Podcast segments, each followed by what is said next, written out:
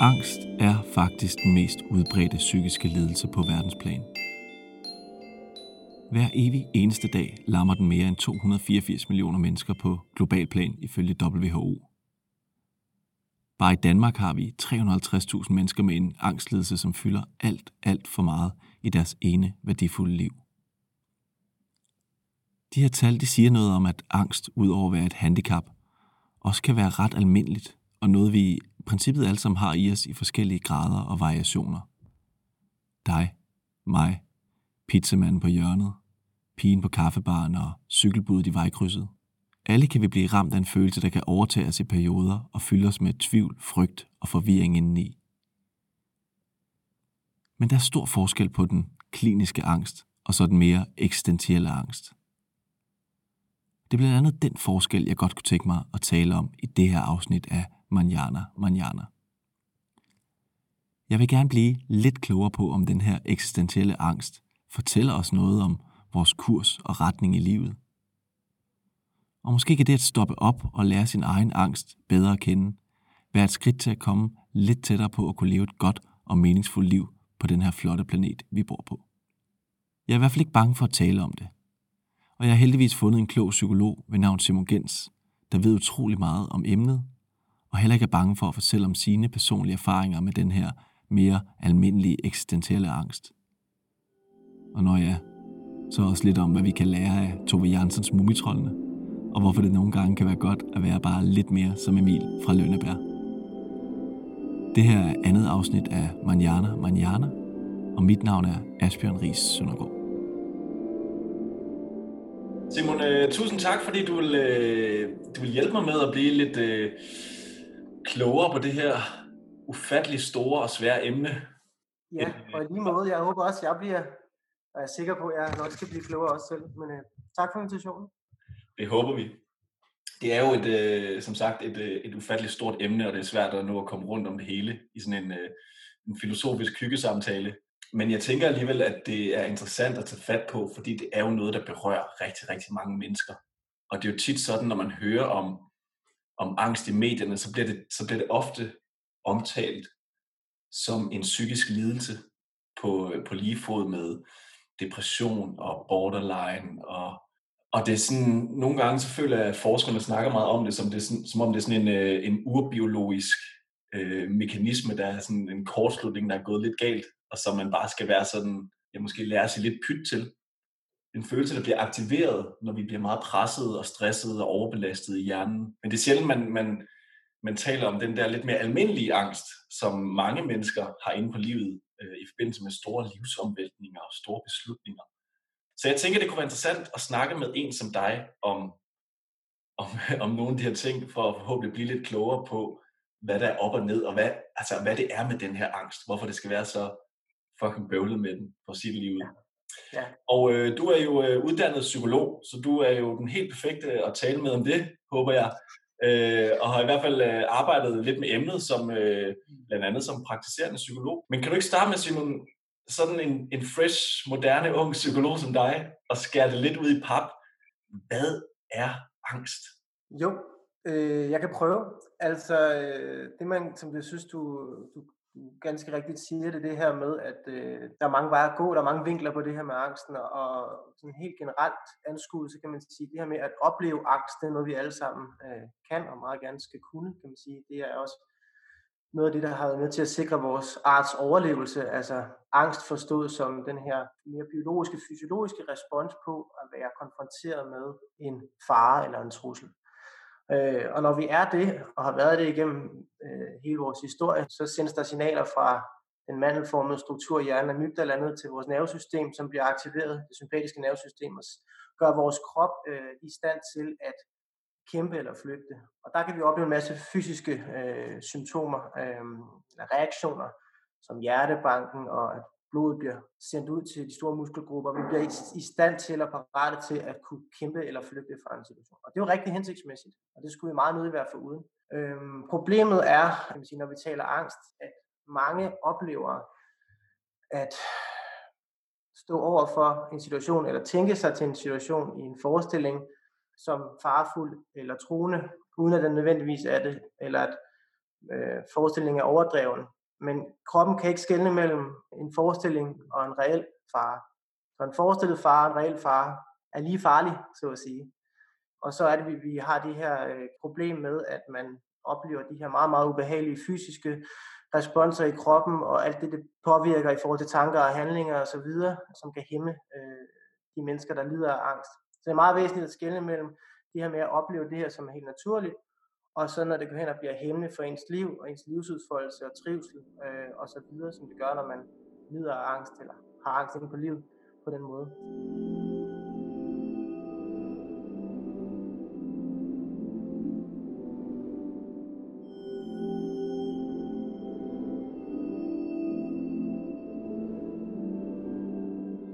Jeg vil meget gerne komme ind på min personlige erfaring, men hvad er din personlige erfaring med, med sådan angst i dit eget liv? Øh, ja, det er ikke noget, jeg som sådan har spekuleret øh, så meget over øh, igennem mit liv faktisk, men, men, men her i løbet af det sidste halvanden års tid, så øh, har jeg erfaret det, jeg vil kalde, og det er jo svært, det er jo begreber, ikke? Men eksistentiel angst, eller øh, kan man sige, ikke nødvendigvis angst, men at stå i sådan en eksistentiel krise eller situation i mit liv, som øh, var det, som man kunne kalde øh, en meget, meget øh, intens konfrontation med den her virkelighedens frihed som muligheden for muligheden, altså øh, mulighed for muligheden, altså det med at stå i mulighedernes ingenmandsland, øh, lige pludselig i mit liv, jeg havde oplevet et opbrud i mit liv, eksistentielt stod jeg lige pludselig uden en kurs, øh, og uden de strukturer, jeg plejede at læne mig op af, som kan man sige. Og det, det møde og den konfrontation, tænker jeg, at vi alle sammen, eller stort set alle sammen, øh, vil møde, eller vil, vil opleve og erfare øh, på et tidspunkt øh, i, vores, i vores liv. Jamen lige præcis, og der, det er også der, hvor jeg sådan kan, altså har oplevet typisk, at, at jeg måske på en eller anden måde har haft angst ind på livet, det har været i forbindelse med de her store livsomvæltninger. Altså ja. hvor jeg for eksempel skulle skifte karriere eller uddannelsesspor i 20'erne, eller er kommet ud af et, øh, af et forhold. Her kan, jeg godt, her kan jeg godt have haft en oplevelse, synes jeg, af, at den verden, jeg har bygget op, og som jeg har sådan, øh, gået all in på, den, den krakelerer lidt øh, udadtil. Og det kommer så også til at afspejle en tilstand af indre uro, identitetsforvirring, magtesløshed, bekymring om, hvad skal der ske nu, hvor er jeg på vej hen. Vil du, vil du karakterisere det som en form for angst, at have den oplevelse? Ja, det, det, det tænker jeg, godt man kan kalde det. Ikke? Det er i hvert fald det, som jeg tror, man med sådan kirkegårdsk forstand kan kalde en eksistentiel angst. Hvis man ser det, på det her, som det her grundvilkår, grundbetingelse for det at være menneske og blive menneske. Mm. Så, så ja, det vil, det vil jeg godt kunne kalde det. Man kan se lidt ligesom at køre ned af en ensrettet øh, vej og leve sådan et relativt ukompliceret liv, og så lige pludselig møder man den her rundkørsel med en masse udfaldsveje. Mm. Og, og man står lige pludselig der og skal træffe et valg. Ikke? Mm. Det er valget, der kommer her lige pludselig øh, ind i billedet på sådan en, en, en, en meget en, en insisterende og intens måde, som, som det var i hvert fald det, jeg oplevede, og det var også ja, eksistentiel angst fremkaldende, så at sige. Det var øh, uroligt, og det var en oplevelse af sådan eksistensens tomrum på en eller anden måde. Mm. Øh, og det er svært lige pludselig at stå i, synes jeg, at det var, ikke? Øh, det er jo det, ja. det, ja, det er jo det, som du siger, jeg sagtens kan genkende det her med, frihedens pris, som, øh, som Peter Lund Madsen, øh, hjerneforskeren, også øh, beskriver angst som, at det er ligesom ja. vilkår, det at være et reflekterende menneske, øh, gør jo også, at der er uendelige muligheder, øh, vi med vores forestillingsevne kan, kan frembringe. Øh, og det kan godt være angstprovokerende at, at have den evne, have den mulighed, at kunne vælge mange ting. Ja. Så, så på den måde hænger det meget sammen med tvivlen også, ikke?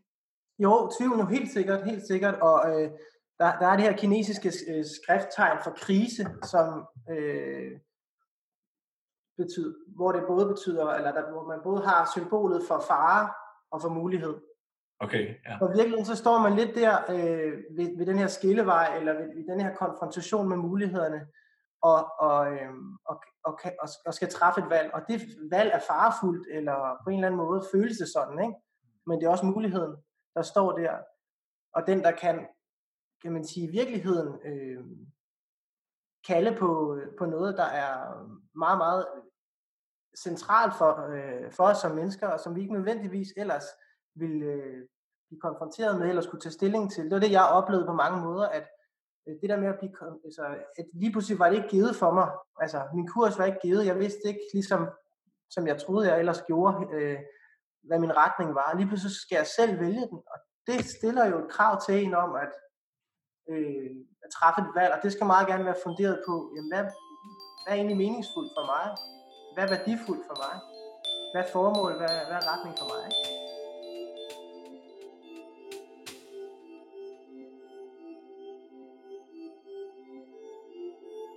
min personlige erfaring er også med den der type sådan øh, der kan være i forbindelse med store livsomvæltninger, at det tit er nærmest nok at tale med gode venner, altså at have gode samtalepartnere i sit liv, hvor man kan vende øh, de her typer spørgsmål med hinanden, de eksistentielle overvejelser. Og der, der oplever jeg i min ejendomskreds, at vi er ret gode til det, fordi vi er meget fordomsfrie omkring, ja. hvad man kan opleve. Er der en, der har haft et, et panikangstanfald, så taler man om det. Er der nogen, der går rundt med, med store eksistentielle overvejelser om, hvad der skal ske her i 30'erne, eller hvad det nu kan være, så taler vi om det, og det, det kan jeg mærke, det er sådan, det er, en, det er en god måde at dulme eller reducere den der ængstelighed, som, som kan komme frem. Altså, at man er god til at tale om det. Det behøver ikke at være med en terapeut, det kan jo også være med sine venner eller med, med sin familie. Men, men ja. det, er bare, det er bare ikke alle steder, at, det, at man er lige fordomsfri omkring det, og det er lige let at bringe sådan et emne på banen, der godt kan være lidt tungt og lidt øh, stigmatiseret også på en eller anden måde. Ikke? Jo, jo, stadigvæk, selvom der er heldigvis mange kræfter, der kæmper for noget andet. Og, det, og nu tænker jeg, nu har vi den her øh, corona-pandemi lige nu, og, og kan man sige, kravet om begrænset menneskekontakt, og, og for rigtig mange, så tænker jeg, det lyder jo, kan man sige, som en, en fantastisk måde at gå til det på, som vi gør i din vennegruppe, ikke? Men, men øh, mange, der oplever angst, øh, kan jo så have en erfaring lige nu, der, der, der er, at man øh, undgår den der kontakt øh, i højere grad. Og, og så en ting er, at det kan være en, en kæmpe fordel at, at styrke det her med at tale om det, og det ser man jo også mange steder som en anbefaling. Mm. Tale åbent om det, og, og alt andet lige er det da også, øh, synes jeg, rigtig, rigtig godt at få mm. det mere automatiseret og gøre mulighedsrummet for at dele det meget ensomme og meget svære, man kan stå i større. Mm. Men, øh, men ja, det kan være meget, meget forskelligt, øh, hvor nemt det er, hvad betingelserne er for det. Jo, og det har vel også noget at gøre med, som du også var inde på i starten, det der med, at det er så vigtigt at differentiere mellem den, den der angst, som er et handicap, øh, hvor du virkelig har brug for hjælp, og så, og så den mere eksistentielle livsangst, der, hvor, hvor den godt nogle gange kan være sådan lidt first world, world problem, ikke? Øh, hvor skal, hvad skal jeg læse? Hvad skal jeg, hvor skal jeg bo? Øh, er jeg i det rigtige forhold? En type overvejelse, som selvfølgelig har meget med din trivsel at gøre, men, men som jo måske ikke helt er, er synlig på samme måde, som, som andre angstformer kan være. Ja, og men, det er helt klart. Jeg tænker noget andet centralt i øh, det, du siger omkring det, I kan i din, øh, i din vennegruppe, for lige også at tage den op igen. jeg synes, det er så glimrende. Det, det er det her med at gå fordomsfrit ind til, øh, til, til at snakke om. Altså øh, gå åbent ind til det, til det møde. Og det er jo øh, en kunst at, mm. at møde sine medmennesker sådan, og øh, enormt mulighedsskabende, også i forhold til, hvis man, hvis man bøvler med øh, en sårbarhed af forskellige arter. Det som, hvad kan man sige, vi øh, blandt andet arbejder med hos os, øh, ud fra en mere narrativ øh, tilgang, det er et, et arbejde med at forstå fordomsfrit og ikke normativt, jamen hvad er det her for dig? Altså, øh, uanset diagnose, hvad, hvad, hvad, hvad er det, du oplever? Hvordan vil du sætte navn på det, du, du oplever? Hvornår oplever du det? Med hvem oplever du det? Hvornår oplever du det mere og mindre? Hvad, hvad er effekterne på dig af det her? Ikke? Så at sige, og hvad synes du om, at det er sådan, som det er? Og der åbner sig en masse muligheder for, gennem den her lidt mere fordomsfri tilgang, svar, der kan, der kan overraske, eller svar, der ikke ellers er plads til. Fordi hvis du øh, for eksempel har nogle normative idéer omkring det at have det, som jeg har det, det må man ikke rigtigt, eller det er lidt skamfuldt, så lige så, så, så bliver spørgsmålet, jamen hvad synes du det er? Uanset hvad du synes. Jamen jeg synes faktisk også, det er ret fedt, fordi når jeg har det sådan her, så ikke lige når jeg er i det, men bagefter så åbner der sig nogle gange helt vilde idéer, eller jeg, jeg har en evne til at iagtage verden sådan meget, meget sådan sensitivt, og det kan også være en kæmpe styrke i forhold til det at skrive, eller skrive sange, eller hvad det kunne være. Ikke? Nå, okay. Så det der med, at man ikke nødvendigvis ser det som et handicap, eller noget man er, men noget man, man, man besøges af, øh, nogle rigtig, rigtig meget, nogle mindre, øh, men også som noget, øh, man ikke nødvendigvis skal blive fri af, eller skal kæmpe imod, men, men kommer overens med at lære at mestre på en måde, så det ikke ødelægger ens liv, og ødelægger ens muligheder for at leve igennem det, der er vigtigt for en.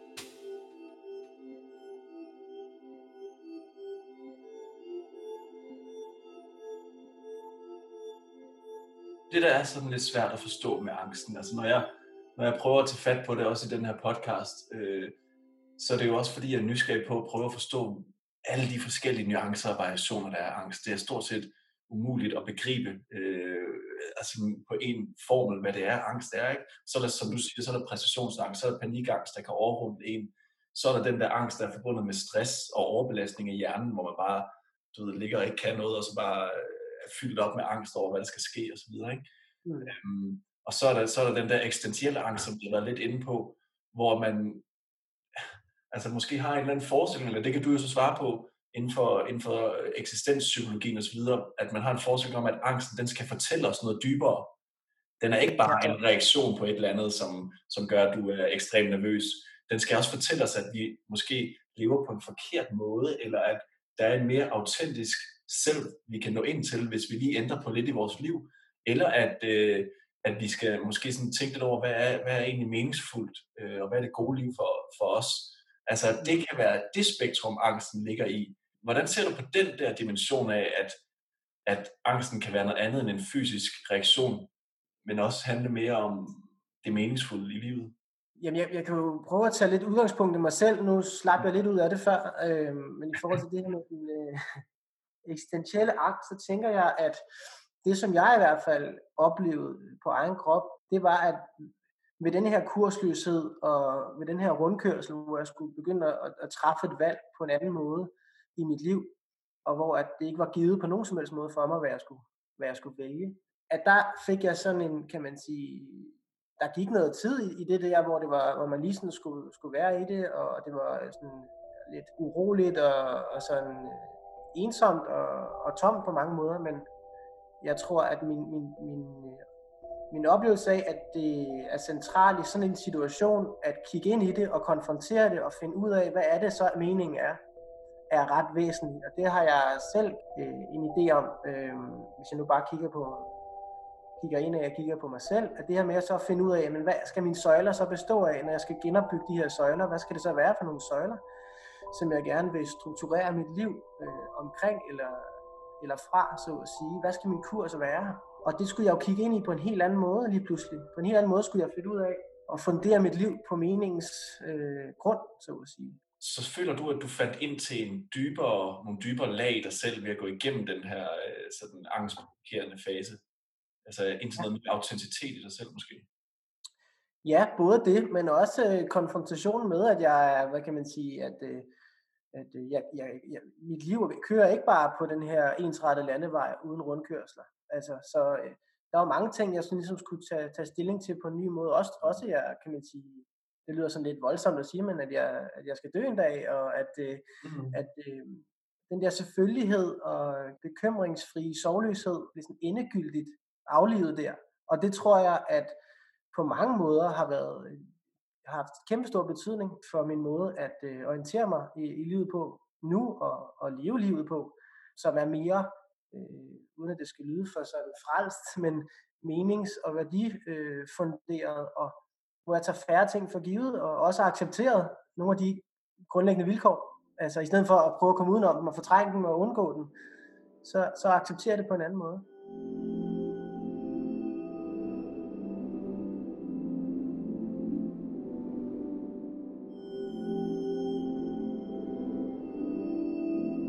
Også godt tænke mig, Simon, lige vente det her med, øh, med hele generationsspørgsmålet.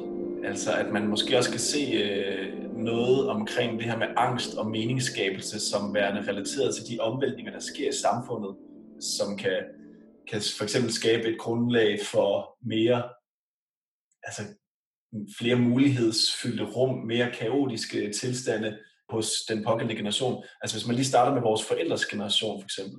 Nu er vi nogenlunde jævnaldrende. Jeg synes ikke, de taler om angst på samme måde, som vi eksempelvis gør det. Er det en oplevelse, du også har? Ja, det er det. Hvad tror du, det handler om? Jeg tror, det handler om flere forskellige ting. Øh, kan man sige, det blik, der er på psykisk sårbarhed i dag, er væsentligt forskelligt fra øh, deres generation. Øh, det er den ene ting, og øh, man kan sige, øh, muligheden, mulighedernes rum var også stort øh, i det liv, de voksede op i, i men, men er anderledes, øh, kan man sige, stort i dag og bliver større og større, og øh, den der selvrefleksivitet, det kræver øh, at menneske, specielt unge mennesker, at leve i det her mulighedskaos, er kun blevet større siden. Så der er mindre, der er nødvendigt, eller der er mindre, der er givet på forhånd. Så de her strukturer er faldet mere og mere siden vores forældres generation var. Så det tror jeg også spiller en rolle. Så er der også noget omkring, at vi er blevet bedre til at få øje på øh, forskellige psykiske sårbarhed. Vi er simpelthen blevet dygtigere. Så det her med at få øje på eksempelvis angst, få et sprog for det, få udviklet sproget for det, så den her afstigmatisering, aftabuisering, som, som, som forsøges i hvert fald blandt andet af medier og så videre, også medvirkende til, at nogle af dem, som har haft problemet tidligere, som det har jo hersket tidligere også, også i vores forældres generation, ikke? I, også sikkert i stor grad, men de har måske lettere ved at tale om det, eller tænke over, at det her øh, normalt eller afvigende, ikke? Øh, og opsøge hjælp. Ikke? Og hvis man så kan sige, at vi, vores generation til fordel for vores forældres generation, har været med til at afstigmatisere og tale mere om angst. Hvordan ser du så udviklingen hen imod den næste generation? Kan, man, kan du se en øh, reduktion i mængden af angst? Fordi det føler man jo ikke altid, når man ser mediebilledet. Så, tænk, så synes man faktisk, at det virker som om, at de unge, de yngre generationer, taler mere om angst og føler mere angst end nogensinde før. Mm. Ja. Burde det gå den vej, hvis vi, hvis, vi, øhm, hvis vi er med til at arbejde, altså hvis vi er med til at Øh, både og, fordi man ja, både og, tænker jeg, fordi der er også, kan man sige, der er også det faren ved at overeksponere øh, nyhedsmæssigt øh, informationer omkring angst, er jo også, at flere får kendskab til her, det her det er faktisk øh, også noget, man kan være bekymret for, det er også måske også noget, jeg oplever, at det her nu angst, så den her selvmonitorering og kiggen indad, mm. som jo i forvejen er meget udbredt hos, hos unge, men også hos, hos mennesker generelt, men især unge, det der med at gå og overveje sig selv og reflektere over sig selv og monitorere sig selv, øh, som, at den kan, har også fået nogle andre muligheder for navngivning, altså i forhold til det her med, er det her nu angst eller ej, og, så, så, og samtidig så kan man sige, at øh, ja, så skulle den her afstigmatisering og aftabuisering jo også gerne, meget gerne medvirke til at få aflevet nogle myter og få gjort det lettere at tale sammen, som også kan være et værn mod, eller noget, der kan dæmpe angsten. Ikke? Det her med at øh, tale sammen med andre mennesker og være sammen med andre mennesker og blive rummet som den man er, så man også føler sig mindre ensom. Ja. Øh, så jeg tænker, altså, og det, det andet spørgsmål, eller det her spørgsmål omkring, hvis vi kigger en generation frem, det ligger mig meget på sinde, øh, i og med, at altså, tror jeg, det, det, som fylder allermest hos mig, når, når vi taler om angst, det er jo, kan man sige, det, som er kommet ind i mit liv, efter jeg fik øh, min datter for lidt over tre år siden. Og det ligger mig meget på sinde at tænke over, jamen, hvordan bliver det fremadrettet, og også med de overhængende trusler, som vi lever under. Ja, og der er det jo, der er det jo, der er det jo tit, man, man er begyndt at høre om, øh, om netop nye variationer af, af angsten, som også afspejler den tid, vi lever i. Og det er også derfor, det nogle gange kan være lidt svært at finde ud af, om vi bliver bedre til at behandle angst i samfundet eller ej.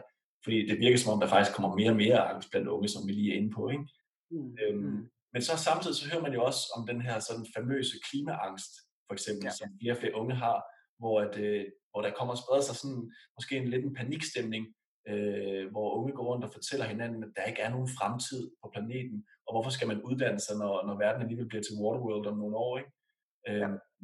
kan, du, kan du genkende, at, der, at den type angst er der blandt nogle af de sådan unge klienter, I eventuelt har nede ved Inspire for eksempel? Øh, jeg har faktisk ikke, jeg har ikke øh, så mange Nej, okay. øh, yngre, yngre i, i Inspire, man har arbejdet i, i narrativ perspektiv, hvor jeg har haft yngre. Øh, det er også et, et psykologhus, øh, mm. som har, kan sige, ja. Så, så der har jeg haft øh, erfaring med det øh, i en lille bitte grad. Det her med, at en del er måske en, en overdreven bekymringstendens, eller en meget høj bekymringstendens, også er det her med bekymringerne for klimaet og for fremtiden. Og det er jo også det, det er meget øh, altså, særlige ved, ved den bekymring er jo, at der er jo også virkelig noget reelt over det her. Ikke? Altså, så hvor overdrevet er det at være meget bekymret? Øh, det er jo ikke nødvendigvis spor overdrevet. Så det har mere noget at gøre med, hvad afføder det her af reaktioner og responser øh, hos det menneske, der bekymrer sig. Og er det ukontrollabelt lige pludselig? Og kommer det til at hæmme ens liv i forhold til ens daglige fun- øh, funktionsniveau, eller trivsel, eller det man gerne vil, eller kommer det til at styre for meget. Ikke? Og det er der, hvor det bliver, kan man sige, problematisk for alvor, kan man sige. Ja, ja, fordi jeg kan sagtens sætte mig ind i, at man som ung, og det kan jeg også godt genkende for mig selv nogle gange, øh, føler, at man vokser op i en tid og i et samfund, hvor at øh, det nogle gange kan føles meningsløst at bidrage til at opretholde systemet, øh, for eksempel inden for industrialiseringsoptik, hvor, at, øh, hvor vi tager rigtig meget på planetens ressourcer i øh, det økonomiske system, vi har opbygget. Skal man så gå ind på arbejdsmarkedet og bidrage til det? Og der kan man jo godt komme ud i sådan, altså sådan en magtesløshed over for, at det, man er med til at skabe i verden, det faktisk ikke bidrager positivt til planetens udvikling, for eksempel. Ja. Øh, og, derfor, og der kan jeg godt forstå, at man kan, man kan få lidt angst omkring det der med, men hvad er så min fremtid? Skal jeg bare fortsætte det her hamsterhjul, ikke? Og være med til at generere øh, en, en, en verden, der, der, der kollapser måske på sigt? Og hvad, hvad er det, man, hvad, hvordan skal man bearbejde det? Altså, det, er jo, det er jo noget med at søge nye meningsfulde narrativer, en, en, en anden tilgang til verden, måske et helt andet samfund, altså at man kan begynde at drømme i de der baner. Ja, og i hvert fald ikke tabe meningen og værdierne af syne, fordi det kan man jo hurtigt komme til, hvis vi begynder at overinvolvere os med nogle bekymrede tanker omkring noget, der måske aldrig kommer til at ske. Det kan komme til at fylde hver eneste dag i, ja, ja. i månedsvis og år, men det kommer måske aldrig til at ske. Og i al den tid, vi, vi spekulerer og bekymrer os, og det føles ubehageligt, der har vi ikke samtidig øh, ressourcerne til på samme vis at fokusere og være opmærksom på det, der virkelig er meningsfuldt for os.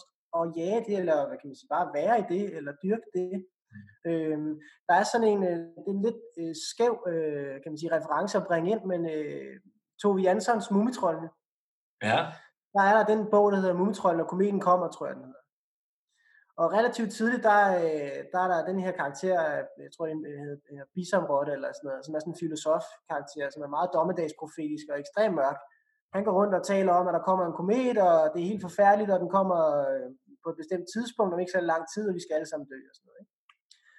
Og lang historie kort, øh, hvad hedder det, så, så ser man i, i den her historie, hvordan de forskellige øh, karakterer i Mummedalen, øh, håndtere den her overhængende trussel. Og helt til sidst, der er øh, kometen lige ved at øh, ankomme, og øh, det kan man sige, spidser virkelig til. Og de er inde i en grotte og skal forsøge at overleve osv. Og så er der en af de her, jeg tror det er Mumi, øh, øh, eller Mumrikken, der finder ud af, at, at en af de her andre karakterer, Sniff, er stadig derude, og ikke i sikkerhed. Og øh, ham er nødt til at gå ud og hente. Altså, øh, og, og, og det gør de så, og kommer tilbage med ham, og kometen den flyver forbi Mumidalen, og alt er, alt er som det skal være. Ikke? øh, så, så hvad hedder det, og Bisamrotten, han sidder inde i grotten og er fuldstændig lammet af ja. bekymring og frygt, ikke? Øh, og, og sort, sort syn. Og øh, hvad hedder det, og det er sådan måske i virkeligheden, altså nu taler jeg ikke om at have angst, nu taler jeg mere om det her med at gå og bekymre sig enormt meget for fremtidige scenarier, mm. som vi ikke kender endnu. Øhm, det er denne her sådan, kan man sige, bliver det på kompromis med at, ja. øh, at gøre det, som er vigtigt for os. Meningen, øh, det som uanset hvilke omstændigheder vi lever i som mennesker, ikke kan tage fra os. Mm. Hvis man bruger sådan Viktor Frankls tilgang ikke, med den her øh, hvad hedder det, meningens betydning, ikke, hvor man kan sige, uanset at det hele brænder på, jamen så er det rigtig vigtigt at øh, hjælpe en ven i nød, eller hvad det nu kunne være i det her tilfælde, eller at gøre det, som er hjerteborgent og meningsfuldt. Ikke? Øh, så problemet, tænker jeg, ofte kan blive med, med klimaangst, og den måde, som medierne også puster ja. øh, ild op, øh, det er det her med, at det, det kommer til at være bekymringer, som accelererer og forsvinder ud et eller andet sted, hvor at man er så lammet af det, så vi ikke har nogen gejst eller handling.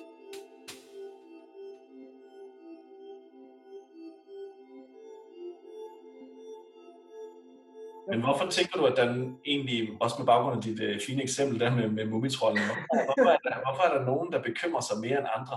Hvorfor er der nogle mennesker, der bekymrer sig mere end andre? Jamen altså, det kan der jo være rigtig mange forskellige grunde til. Altså i spørgsmålet omkring angst, der er det jo lige så vel som rigtig mange andre psykiatriske øh, diagnoser eller sårbarheder, sådan en, en blanding mellem øh, arv og miljø og så videre. Forskellige faktorer.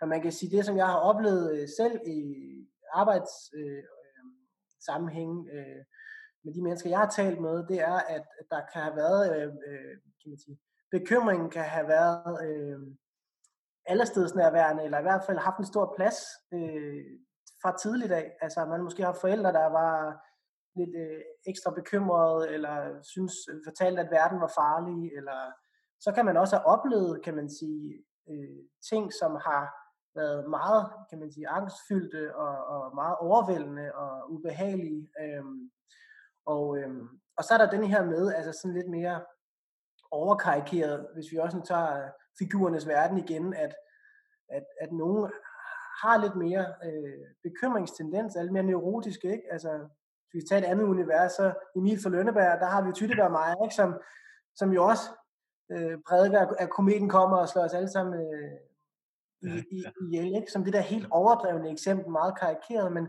det som i hvert fald, jeg tænker, kan være rigtig, rigtig øh, ubehageligt for mange at være i, det er at være i sådan en overdreven bekymringsmølle, hvor det, systemet fodrer sig selv, og til sidst så er man et sted, hvor man ikke kan komme ud af det igen, og man får ikke, det bliver meget automatisk for en, ikke? Og der kunne man godt nogle gange have lyst til at være lidt mere som Emil fra Lønneberg, ikke? Lidt mere ubekymret. Ja, det må man sige, han er. Det må man sige. Og ikke så konsekvensberegnende, ja. Ja, præcis. Men Simon, hvis vi nu lige skal komme lidt ind på det her med, altså nogle gode råd til, hvordan man kan arbejde og håndtere angst i sit liv og overvinde den, øh, hvis den fylder for meget, eller hvis det begynder at løbe lidt løbsk ind i, ja. ind i hovedet med, med, med tanker. Øh, ja. Hvad er det, man som psykolog rådgiver folk med angst til at gøre for at overvinde den akut? Og hvis der nu er, altså hvis der nu er nogle øh, altså, af lytterne her, som, som måske føler sig øh, angst i øjeblikket, eller står over for en skilsmisse, eller et tab af nogen, de elsker, hvad er det så, man sådan i den akutte fase kan gøre? Ja, altså, øh, jeg ser det lidt som forskellige, øh, kan man sige, angstproblematikker, så jeg tænker at tage dem sådan lidt respektivt. Ikke? For det første, du nævner, er sådan, der er vi lidt over i den her, hvis, hvis, hvis det er sådan en overdreven bekymringstendens, man, man kan have. Ikke? Og den anden lidt omkring for eksempel at stå i mere øh, akut opstået panikangst oplevelse, ikke? som kan være tilbagevendende og meget invaliderende. Og så det sidste, måske lidt mere eksistentielt, det her med at stå i en eksistentiel krise, og den angst, der kan være forbundet dermed. Ja. Jeg tænker, den, den første omkring den her lidt overdrevne kan sige, bekymringstendens, der er en, en måde at arbejde med det på, det er at øh, kan man sige, gå ind og forholde sig til at være undersøgende omkring øh, de mønstre, øh, der gør sig gældende, øh, når en bekymring melder sig for eksempel. Øh, eller hvad det er, der kan trigge den her bekymring, og hvordan den kan holde øh, sig selv i gang, eller vokse sig selv større. Så hvordan man kan være med til, helt uden at man er øh, interesseret i det, at fodre bekymringer. Altså det her med, om man går med en bekymring for noget. Hvis vi fx er bekymret for klimaet, eller bekymret for corona-pandemien øh, og ens egen og ens nærmestes helbred, så kan en bekymring jo trigge en adfærd, som er at gå ind og tjekke, øh, hvad går det her ud på, og læse mere og mere og mere. Og det kan afføde en, fys- en fysisk øh, reaktion hos en, som er sådan en angstreaktion, som er enormt ubehagelig at være i, og det kan igen fodre, fodre flere tanker omkring, om det betyder sådan noget mere ubehageligt. Og så får man, kan man få katastrofetankerne osv. osv. Og der kan man gå ind og arbejde med det her med at blive opmærksom på de her mekanismer, før det løber løbsk. Vær opmærksom på sine tanker og stoppe dem, før det løber løbsk. Ja, og også måske i stedet for at kæmpe enormt meget imod det, så acceptere det. Okay, nu tænker jeg det her, og det afføder den her ubehagelige følelse i min krop, og sådan, det er okay, jeg behøver ikke at gøre noget, imod, gøre noget med det, eller gøre noget imod det. Jeg behøver ikke kæmpe imod, fordi det kan tit forværre angsten. Jeg behøver ikke at undgå det, fordi det kan også forværre angsten. Mm. Men simpelthen acceptere den. Øh, og så er der jo, kan man sige, mange, der har god effekt af, øh, ikke nødvendigvis i et angstanfald, men så på andre tidspunkter i forhold til at regulere på det, at meditere, øh, mindfulness, og der kan man også træne det her med at acceptere en følelse eller en tanke. Ja, så det er sådan det korte svar, og man kan gøre mange andre ting. I forhold til det her panik, øh, angst, og nogle af de her mere, kan man sige, øh, eller nogle mere sådan generelle bekymringer for situationer, der er meget angstfremkaldende. Mm der kan man jo arbejde øh, og have god effekt af det her med en gradvis eksponering for det, man er bange for. Altså en konfrontation med det, man er bange for, gradvist og i et tempo, som man kan følge med. Så man sådan set ser det, man er bange for i øjnene, og stille og roligt finder ud af, at det ikke er lige så farligt, som kroppen fortæller en, eller ja, man er bange for, at det er. Mm. Det kan for nogle også være rigtig hjælpsomt. Så det sidste, det er nogle meget korte svar, ikke? men det sidste, Øhm, omkring den eksistentielle angst er jo så lidt mere øh, kompliceret, tænker jeg. Det afhænger jo rigtig meget af, hvad det er for en konkret situation. Ikke? Men, men det man måske kan sige mere generelt, øh, der kan være øh, givende for, øh, for et menneske, der står i en eksistentiel krise, det er at se det som en mulighed frem for en fare, hvis vi skal tage det kinesiske skrifttegn igen. Mm. En mulighed for at kigge ind i det her eksistensens tomrum og blive klogere på, hvad er det i virkeligheden, øh, der har betydning? Altså, er det øh, denne her øh, lønforhøjelse, eller denne her, øh, kan man sige, det her bryllup på Maldiverne om, om fem år med den øh, kone eller mand, jeg ikke har endnu, som skal, som, som skal være sådan og sådan, ikke? Eller denne her bil, eller noget andet, tredje, fjerde. Eller er det i virkeligheden øh, at, at sætte mig ned på gulvet øh, med mit barn og, og, og komme i, i kan man sige, en eller anden sameksistens med det her nu, sammen med ham, ham eller hende, eller hvad det nu kunne være. Noget, noget andet tredje. Uanset hvad det er, så det med at finde ud af, hvad er det virkelig, der er allervigtigst for mig. Jeg tænker, at vi alle sammen står i en situation endnu. Det er en form for, kan man sige, det er en global krise, som også muliggør, at vi finder ud af, øh, hvad er det mest af alt vores hjerte banker for, der har allermest betydning og mening for os. Og så øh, finde ud af, hvordan kan vi så leve igennem det og ånde igennem det, i stedet for at blive forført af en frygt eller bekymring for noget, der måske aldrig sker.